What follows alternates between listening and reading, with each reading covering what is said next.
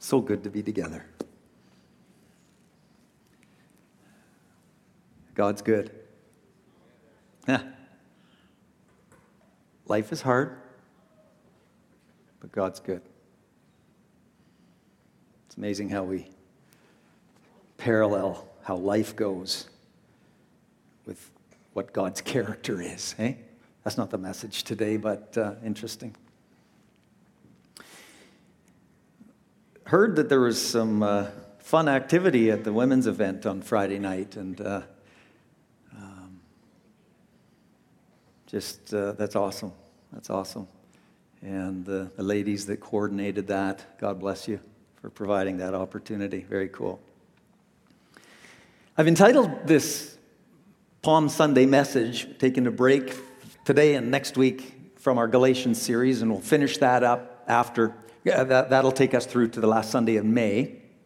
Um, but I've entitled this Palm Sunday message, Follow Through. Now, that, that phrase, those words will bring uh, different things to different people's minds. I, I remember as a young adult many years ago, my memory's not so good, but I, I do remember certain things from way back then. And I remember hovering over our old rotary phone in 1982 or whatever it was. And I had her phone number on a piece of paper in my hand. Wasn't Miriam at that time. I mean, she was in line, but. Did that I didn't mean for that to slip out like that. I'm so sorry. I'm in so much trouble. No, I'm just kidding. Actually, at this time, I had not even met her yet. Let's just be clear. Otherwise, I wouldn't have made the call, right? But follow through. I, I, I got the courage. I, I had gotten that number rather skillfully at church camp a few weeks earlier and away I dialed. I had some follow through because I had two tickets to the Michael W. Smith concert. Oh, man. So my follow through resulted in a yes, but I'm still not sure was it me or was it Michael W. Smith? The first definition of follow through from Webster's online dictionary is the part of the stroke following the striking of the ball. Now, some years ago, I was preaching on living in your sweet spot, and I had a golf club up here and a ball, and I hit it into the crowd. I'm not that, in case there's kids in the room, S T U P I D, because my daughter says I can't say that with my grandkids and them living with us right now. Uh, I, am not that, so it was a plastic ball. But anyway, so now follow through. I, I enjoy playing tennis. And Greg Jervis, who is a part of our church family, has helped me, and he coordinates a, men's doubles thing in the, in the summer that I, that I go to, not as much as I'd like with the busy schedule, but just last summer, he was, he was helping me specifically with this follow through thing. And you gotta, I don't know if he's here. He's, Hi, Greg, if you're engaging online, critique my, my, my follow through high. I mean, if, if, you know tennis, Rafa Nadal does this better than anybody and re- results in the, the, the, the top spin being incredible revolutions per minute, actually. So, Greg, a couple more sessions. I might be on my way to a Rafa top spin. Pro- probably not. And it's not Greg's fault, it's just my ability level, of course. But uh, I'm not going to try it, but. Oh! Romano. I, sh- I probably shouldn't have done that. That just was kind of spontaneous.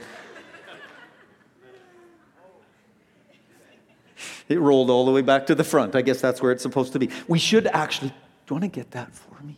Just because we're going to have prayer time at the end, and I don't want anybody rolling an ankle on a ball. Thank you so much, Jonas. okay, follow through. Follow through displays itself in much more significant ways, like commitments we make, maybe even big commitments we make, like marriage. Follow through being a person of integrity, that, that we follow through on, on commitments we make. That's a lot more important than my golf swing or my tennis stroke. Well, Jesus actually had the greatest follow through of anyone ever. And you know where this is going. Palm Sunday reminds us of Jesus' follow through on his mission of going to the cross to make eternal salvation possible for anyone who would then receive that gift that he, that he offered through his life and death. Palm Sunday, what's it all about? Well, we, we, those who are familiar with the Christian message and the uh, Christian history and so forth, we, we know it's the beginning of the, the week where we focus and we remember the death, burial, and resurrection of Jesus. And we remember, we focus on his uh, passion or, or suffering, culminating again with his death and resurrection. Anyone who knows the history of Jesus' earthly life knows that Jesus was committed from the very moment he miraculously entered this world as God with us, as Matthew, disciple and eyewitness of Jesus' life, wrote in his historical account of the life of Christ, where he referred to the name of Jesus, Emmanuel, meaning God with us. So from the very moment Jesus came into this world, he was on track to follow through. And of course, actually, Jesus being God from eternity past, mind boggling, I know, but biblically true. He knew from eternity past that he would follow through on this mission. And then we get to this time in the historical gospel narrative, and we see Jesus' obvious, obvious, his obvious commitment. And, and as I've mentioned, we see his, his follow through to the cross. We, we see his intentional journey in the gospels. We see it, his intentional, deliberate journey to the city of Jerusalem after his three years or so of, of, of public ministry. And he, he, he still went, he, even, even knowing what was awaiting him. He displayed follow through. He did not run from it like I probably would have done. He, he knew he'd face torture, he knew he'd face a brutal death, being, being crucified in a God ordained clash of my sin and his wrath about sin, over sin, judgment on sin the cross. And he knew it would be tormentful physically, yes, but even more so in a, in a spiritual way. And we see evidence of that in the historical narrative of those moments when Jesus was dying on the cross. The darkness that came over the earth at midday. Things like that. Jesus didn't walk away because he knew what his death on the cross would accomplish for us eternity with him. That's what he wanted. But you see, way back with our first human parents, sin entered the world, and so that interrupted that relationship that was intended by God, the Creator, to be eternal. Because God is holy, sin cannot be in his presence. Sin is so bad. It requires the payment of a penalty that is so significant, and that is, the, that is death. Death is the result of sin. Jesus stepped in to die for me.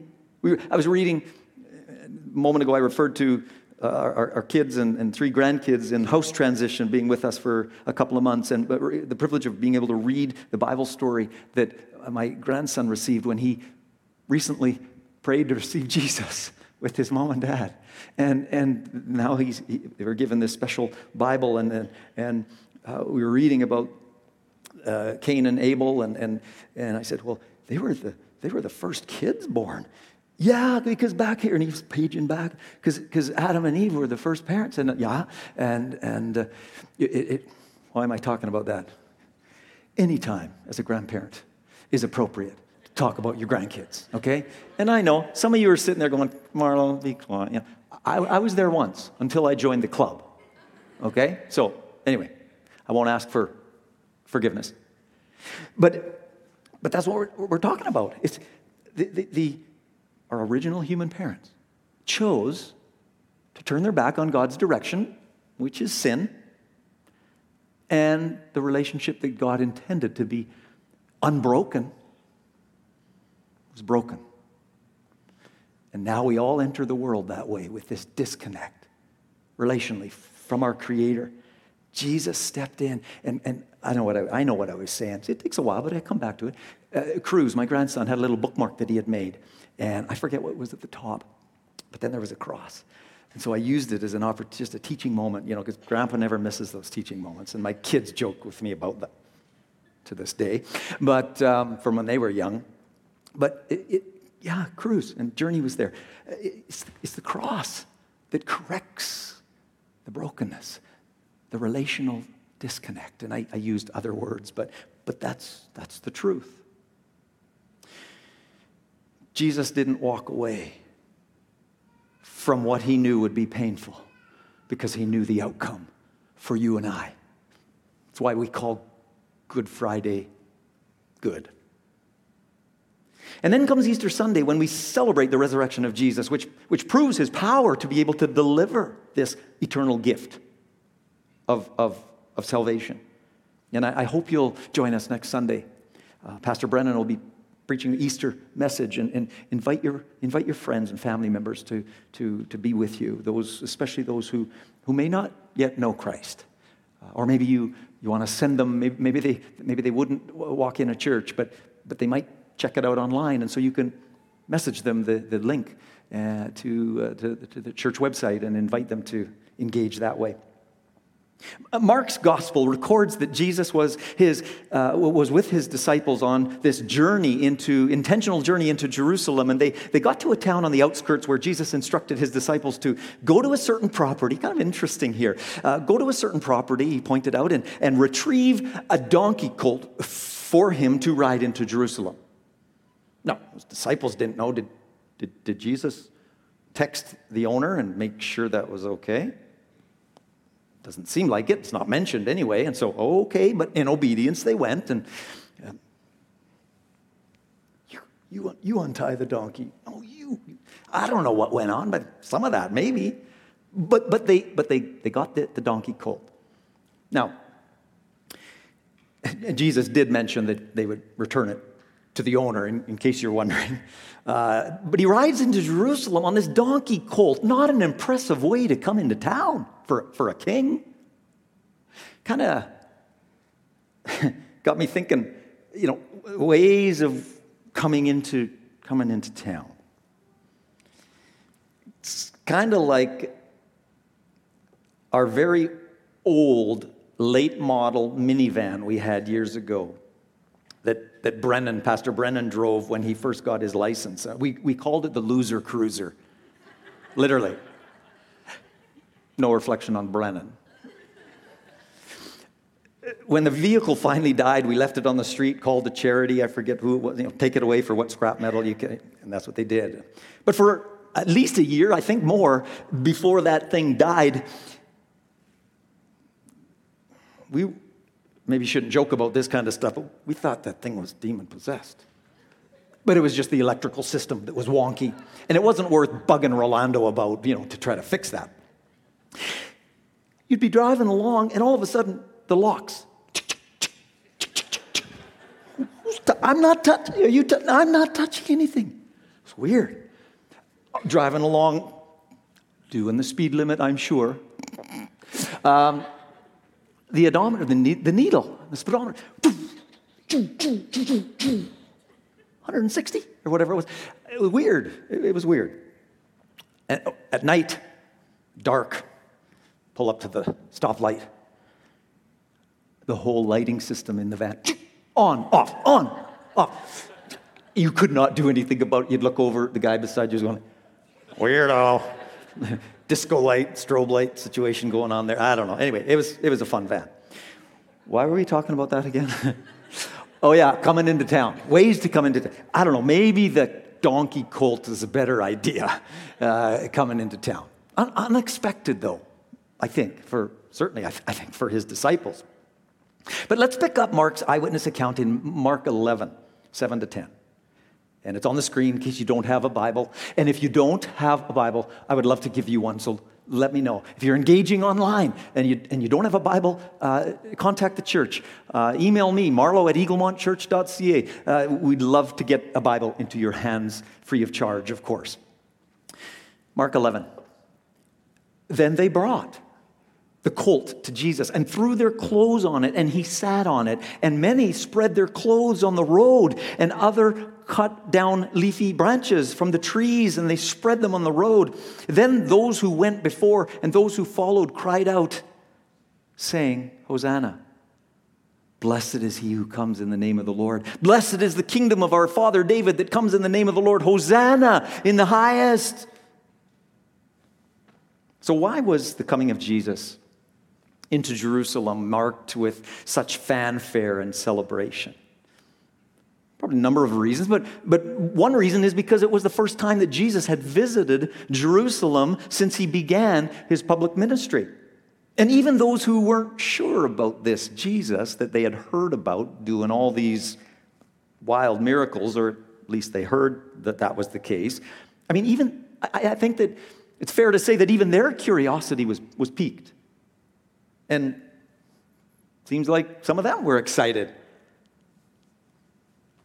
You see, at the time, some people wanted Jesus to lead a movement of independence from Roman occupation and dominance, but, but Jesus knew that wasn't his calling from his Father. Instead, he was coming into the, the spiritual capital, Jerusalem, to, to lay down his life for an eternal cause. Another reason this was a big event that day was because the city was already in activity overdrive because it was Passover, a very important Jewish festival and celebration. Thousands of people filling, coming to the city, streets filling with, with people and with religious energy as they came together to celebrate God's deliverance of their nation, Israel, from Egypt so many years ago. And a key word associated with Passover is deliverance, and it's, it's God's amazing timing. I love it. Uh, uh, this, this central event of Christianity, the death and resurrection of Jesus, happening that, that brings del- true deliverance, eternal deliverance, happening at the same time as Passover. God coordinated that for sure. And that was taking place precisely at that time. And Jesus had been telling his disciples all along that everything that he was doing and teaching was, was moving toward uh, what would take place when he actually got to Jerusalem. And so there was this likely, likely this mixture of uh, excitement and anticipation. And we'll read later, and there's other comments in scripture about you know the disciples thinking what is this all about what's going on you know some some questioning, maybe, maybe even some confusion about what Jesus is saying he's going to face.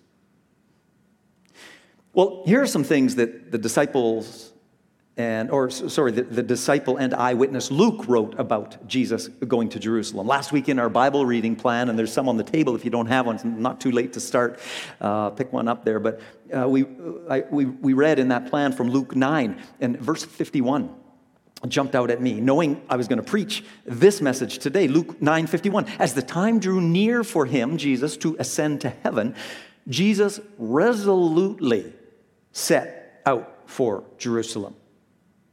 That inner commitment of being resolute. Commitment is a choice. Jesus had to make that choice. Am I going to go he, had already made that choice in obedience to his father, uh, but, but again, he probably revisits it. Or maybe I'm just superimposing how I do things on him. I, I, I don't know for sure. But this, this word resolute is key commitment to follow through with what if there was, and, and we see it in his prayer in the garden, don't we? Father, if there's any other way, I would take it. But there wasn't. And then a few chapters later, Luke 13, uh, Jesus went through the towns and villages teaching as he went, always pressing on, always pressing on toward where? Jerusalem.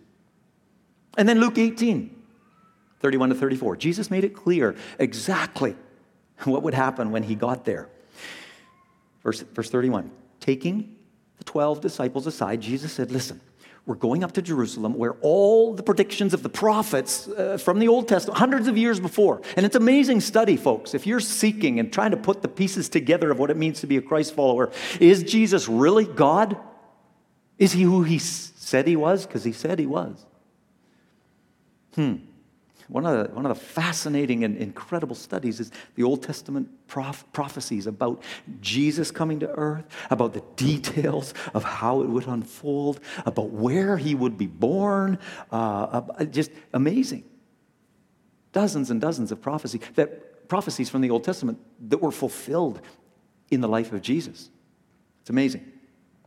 Jesus is referring to that here, where all the predictions of the prophets concerning the Son of Man will come true. Verse 32 He will be handed over to the Romans. He will be mocked, treated shamefully, spit upon. They will flog him with a whip and kill him, but on the third day he will rise again. Speaking of himself, he, speaking of himself, he will rise again. But they didn't understand any of this. The significance of his words was hidden from them, and they failed to grasp what he was talking about. And so now they're all here in Jerusalem, and God's plan is starting to roll out. So that's Palm Sunday.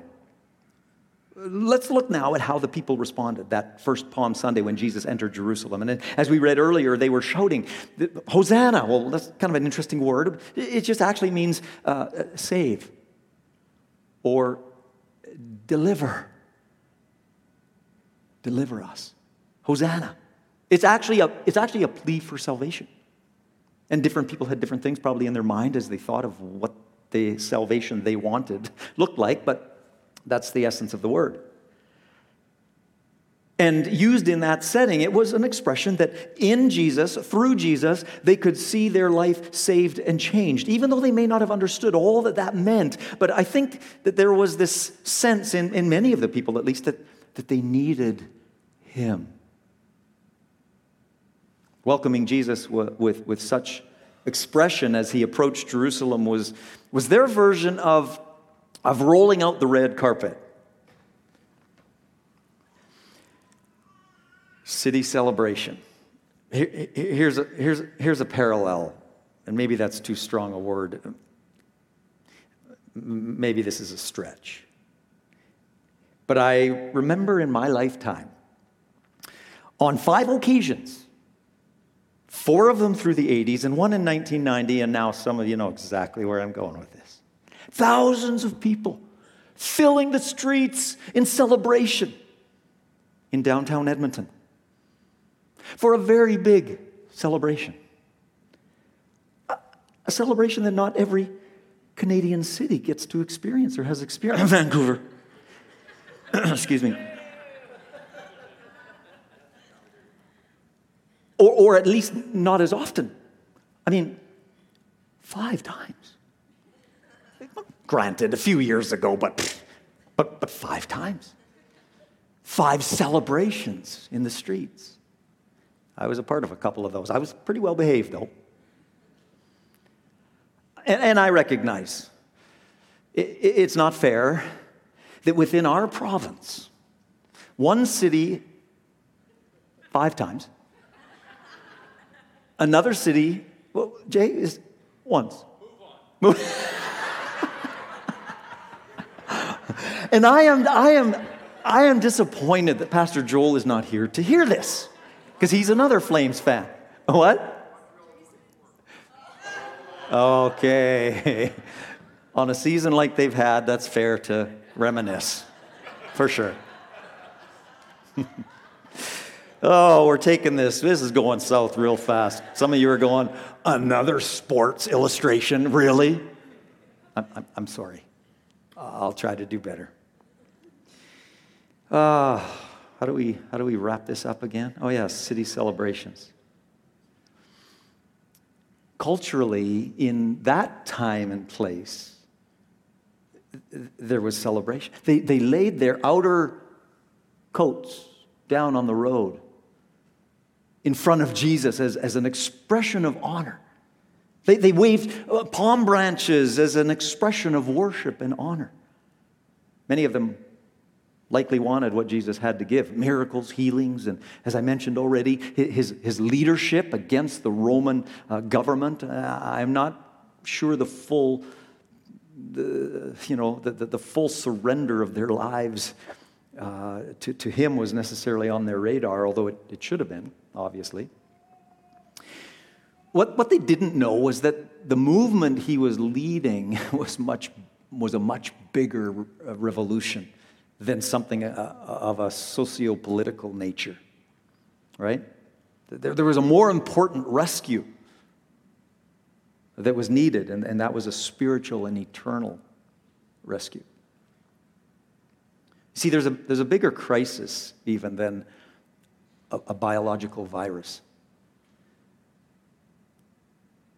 Even though you may not have picked up on that these last there is.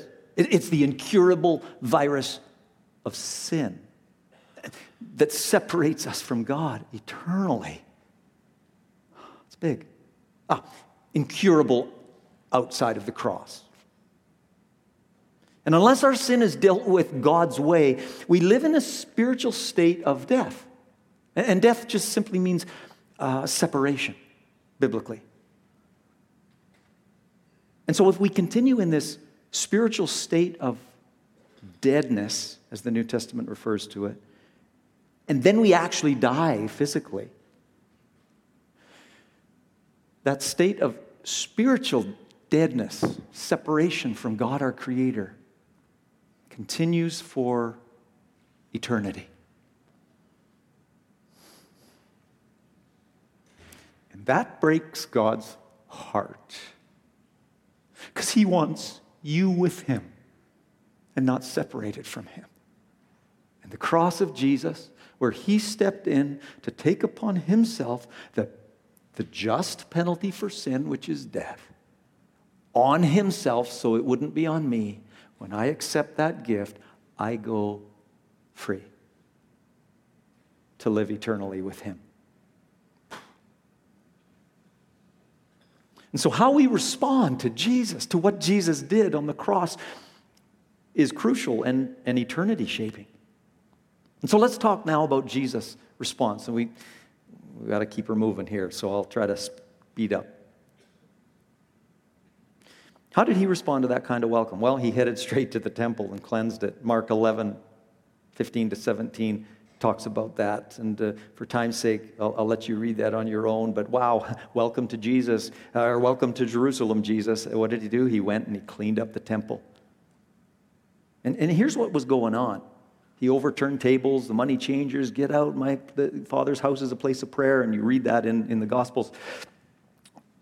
But, but here's what's going on. Many people, again, as we said, are coming to Jerusalem for this Passover celebration. And, and many of them have traveled great distances, and so they couldn't bring the animals for the religious sacrifices with them that were needed in their Jewish tradition. And so there, there, was, there was opportunity for some people to take advantage of this religious fervor of, of the travelers. Not only were there, you know, not only uh, were these vendors and sales people taking advantage of those coming to celebrate the Passover, uh, likely charging ridiculous inflated prices, but they were doing it in the outer court, a place that was designated as a place of, of worship and, and prayer, but was now a place to make the most money possible by ripping off those suckers. You know, wow. It, cheapened worship itself. And so Jesus took action to clean it up. And Jesus is even more interested, actually, in cleaning up our lives if we'll allow Him. The, the temple was Jesus saying, uh, if, you, if you want to wave your palm branch in worship to me, then understand that that actually means for, for that to be genuine, it requires that you lay down your whole life as an act of worship in surrender to God. Romans 12, 1 and 2. Right? So, what's left ex- except to consider how, how I will respond, how, how you will respond to Jesus? And, and we all must ask this question. Jesus was saying, if you want to celebrate me, then, then know that it's not about religion, because religion is a heavy burden to bear. As Maureen spoke so well last Sunday about the do, do, the pressure, the do versus done thing, right? Do is uh, religion is spelled D-O, do, do, do more. Relationship with Jesus, which is New Testament Christianity, is spelled D-O-N-E. Everything that needed to be done was done by Christ on the cross so that I could live free in relationship with Him.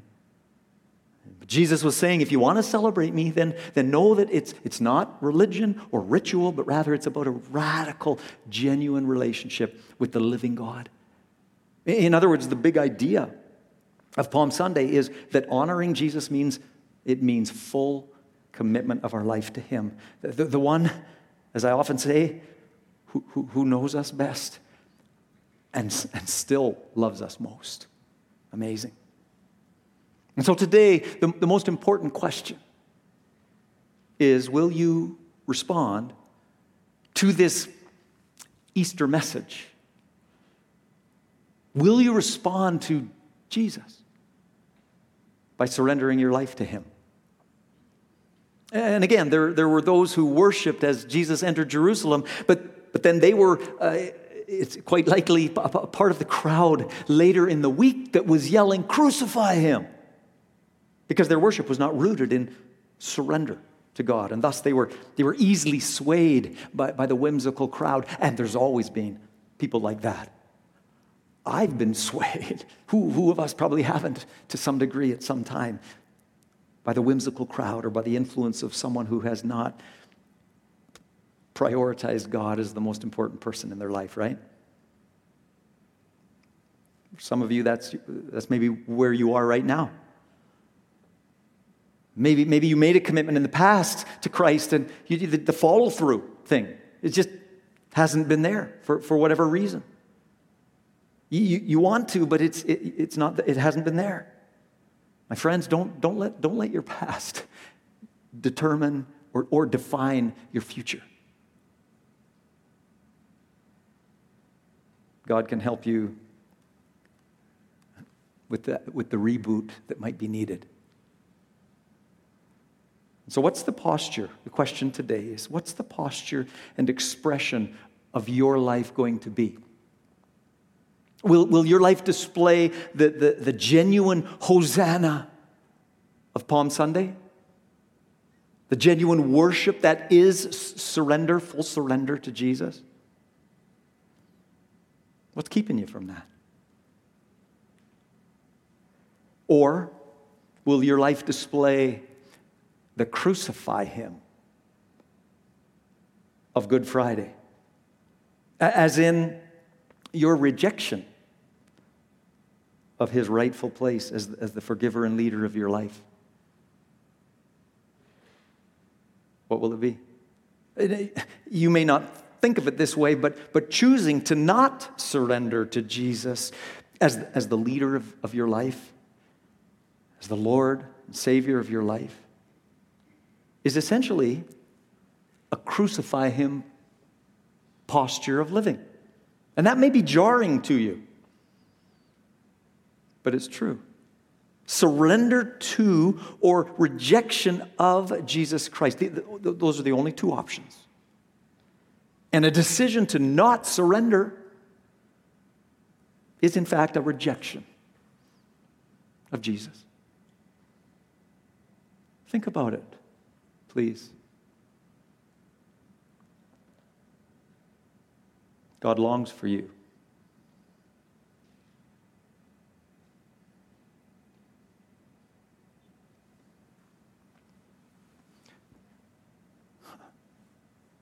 God's heart longs for you to come to Him, to surrender to Him.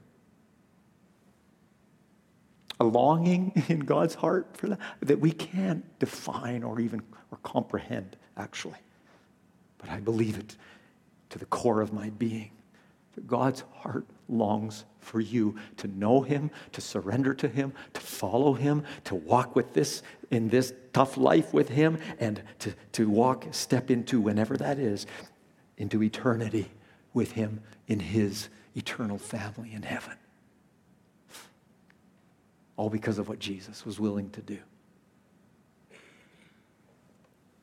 For God so loved the world that he gave his one and only Son, that whoever believes in him shall not perish but have eternal life. And then verse 17 For God did not send his Son into the world to condemn the world, but to save the world through him. If you, if you haven't, would you place your trust in Christ today?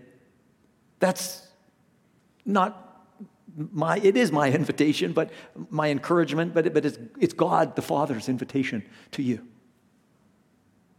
And he was willing to see his son go to the cross so that could be the possibility and the reality in your life and mine. If you want to step across that line of faith and say, God, please, I surrender. Please be Please be, forgive, forgive my sin. My sin keeps me from knowing you, from walking with you. Forgive me. Doesn't mean I'm going to be perfect. That doesn't mean life's going to all of a sudden be easy. No. But you'll be with me. I want you to be the forgiver of my sin and the leader of my life. I surrender now. If you want to do that, I want you to pray. And Christians, please be praying right now for people that might be making that decision. It's the, it's the biggest decision and, and the most exciting decision to even comprehend that you could be making. And if you're, whether you're here in person or engaging online, if you want to make that commitment of your life to Christ today, or it's, it's a recommitment because you know you've drifted spiritually away from God over a period of time, and you're just reaffirming your commitment to follow Him, in this moment, you can pray it's not about the words so much. God knows your heart, but you can pray something like, and, and prayer is just, just talk to God. He's listening. Just express what's in your heart and mind and, and, and your desire to know Him. Heavenly Father, thank you that you love me so much. Thank you that you created me for an eternal purpose, for, for many things, but primarily to, to walk and live eternally in relationship with you, my Creator. And God, I want that. I want you. And so I, I turn from my sin. I confess my sin. I turn from it. I want to follow you. Forgive me. Walk with me. God, I allow you, I want you to begin to lead my life as, as the all wise, all compassionate God. Thank you, Jesus, for stepping in, going to the cross so that I could receive God's gift of eternal salvation. Thank you. Thank you, Jesus, for doing that for me. I receive that gift now. In Jesus' name.